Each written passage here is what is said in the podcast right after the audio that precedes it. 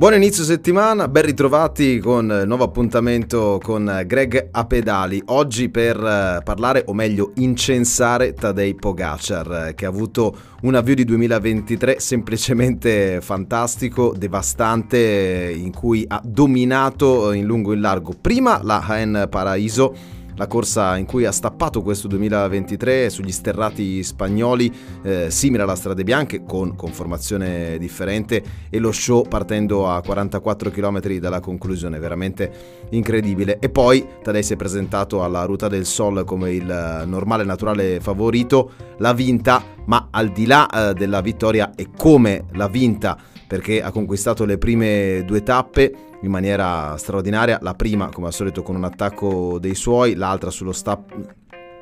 la seconda sullo strappo durissimo di Alcalá la Real. Poi nella terza, dove ha vinto Tim Vellens, comunque è andato a regolare il gruppo dei migliori, quindi vincendo anche quello sprint che sembrava inutile, ma quindi ha fatto ventunesimo. E poi si è ripetuto nella quarta tappa vincendo Eisnachar. La UE Emirates è stata la squadra mattatrice, voleva fare 5 su 5, Covi è arrivato secondo nell'ultima frazione a Laurin eh, della Torre, ma hanno sfiorato davvero eh, di fare il colpaccio. Pogacar ha vinto la classifica generale, la classifica a punti e eh, tre tappe. Ora il dato veramente spaventoso è che intanto siamo a 4 vittorie su 6 giorni di corsa in questo 2023. Se sommiamo anche le ultime due vittorie del 2022, Trevalli, Varesine e Lombardia, voi capite bene che ne ha vinte 6 delle ultime 8 e nelle altre ha comunque lavorato per la squadra lasciando via libera a Vellens eh, e Covi. Tadei ha eh, infranto il muro delle 50 vittorie è arrivato a quota 51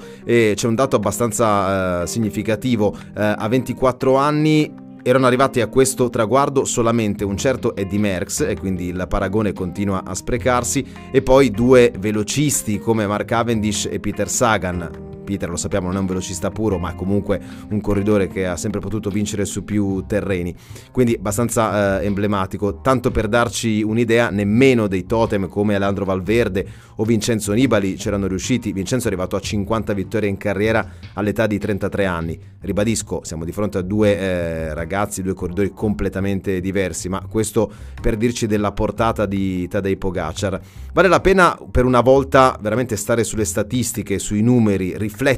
eh, su quello che sta portando al ciclismo il ragazzo di Comenda, perché con la Ruta del Sol ha vinto 12 eh, corse a tappe, brevi o lunghe, naturalmente spiccano i due Tour de France, ma dobbiamo aggiungerci anche due Tirreno Adriatico, due UAE Tour, due giri eh, di Slovenia, la Valenciana, il Tour di California e la Volta al Garve che è stata la sua prima corsa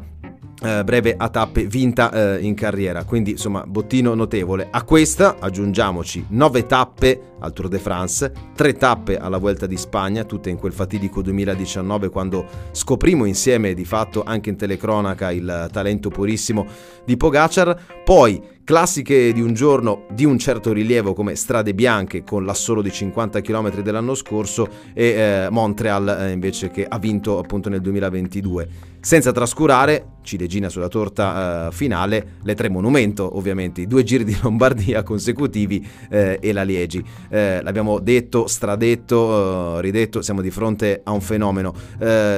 un altro dato di riflessione, eh, Pogacar è sotto contratto fino al 2027, eh, nella formazione emiratina solo Ayuso ha un contratto più lungo fino al 2028 e sono state emblematiche le parole di Mauro Gianetti che ha detto anche se ci dovesse arrivare un'offerta da 100 milioni di euro, Tadei non si vende perché è un patrimonio della squadra e soprattutto perché la UAE ha un'idea di un progetto a lungo periodo, vuole fare di Tadei, già sta facendo, di Pogacar un uomo bandiera, un uomo simbolo, Gianetti ha detto come Totti alla Roma o Del Piero alla Juventus utilizzando un raffronto calcistico, ma eh, poi ha specificato anche un'altra cosa eh, importante. Il patron della UE non ha bisogno di soldi, parliamo già di uno sceicco ricco e straricco, quindi non c'è, non ci sarebbe necessità di vendere Pogacar nemmeno se arrivasse la Jumbo Visma o la Ineos della situazione appunto con un assegno da 100 milioni di euro e questo è un altro elemento piuttosto importante. La squadra del resto sta lavorando anche per costruire e sta costruendo attorno a Tadei una formazione potentissima. L'abbiamo visto benissimo anche alla Ruta del Sol, dove George Bennett, Tim Vellens fra gli ultimi innesti sono stati fondamentali.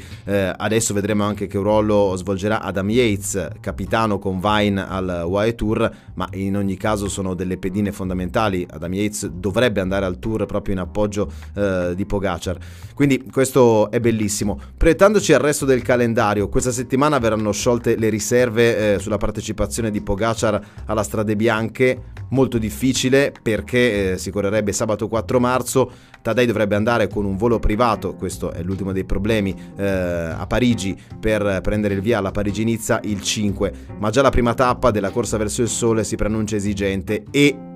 Savan Sandir Tadei vuole vincere la Parigi-Nice, quindi ha paura che la Strade Bianche possa essere uno sforzo che poi potrebbe pagare già nei primi giorni di corsa eh, della Parigi-Nizza. Poi lo vedremo chiaramente alla Milano-Sanremo, eh, preparerà il Giro delle Fiandre eh, facendo la Dvarsdorf-Landren il 29 di marzo, quindi la Ronde il 2 aprile e eh, concentrazione sulle Ardenne, sulla Frecciavallone e sulla Liegi. Poi naturalmente stacco, periodo di altura, come sempre farà il Giro di Slovenia per sentire l'abbraccio, il calore della propria gente, eh, l'ha fatto per eh, le ultime due annate e poi si presenterà al via uh, al Tour de France. Gli scontri con Jonas Vingegaard, beh il primo ci sarà proprio alla Parigi-Nizza e poi eh, ci dovrebbe essere forse alla Liegi, sicuramente poi al Tour de France. L'altro scontro attesissimo è quello con Remco e Venepul, ma anche lì le loro strade si incroceranno solamente alla Liegi. Eh, questo è un peccato perché gli scontri diretti in questo 2023 fra i due saranno veramente con il contagocce, ma poi ci prepareremo probabilmente a un fantastico 2024. Non andiamo troppo in là comunque con la mente la certezza è Tadej Pogacar, che è uno show sempre e comunque, per gli scatti che fa, per l'atteggiamento che ha, per il sorriso che tiene in corsa, per la leadership eh, che riesce a trasmettere ai suoi compagni di squadra. Inutile dirlo, siamo di fronte a un fenomeno, a un fuoriclasse che eh, ci fa sussultare il cuore, ci fa emozionare a ogni corsa e tutti quelli che dicono ma troppo cannibale, ha rotto perché vince sempre, no, questo è il ciclismo uh, attuale, uh, Tadei rispetta gli avversari, anche battendoli uh, ogni volta, gli avversari apprezzano anche questo tipo di atteggiamento, riconoscono la manifesta superiorità spesso e volentieri proprio dello sloveno e accettano in qualche modo questo suo correre sempre e comunque da numero uno. È la bellezza del ciclismo attuale, eh, Tadej Pogacar gioca anche per i record, gioca per essere il numero uno totale a livello anche di punteggio del ranking al termine dell'anno solare e quindi anche se eh, lo possiamo definire come il nuovo cannibale, ci piace questa versione e quindi Grazie Tadei, anzi, Kvala Tadei, come dicono dall'altra parte dell'Adriatico.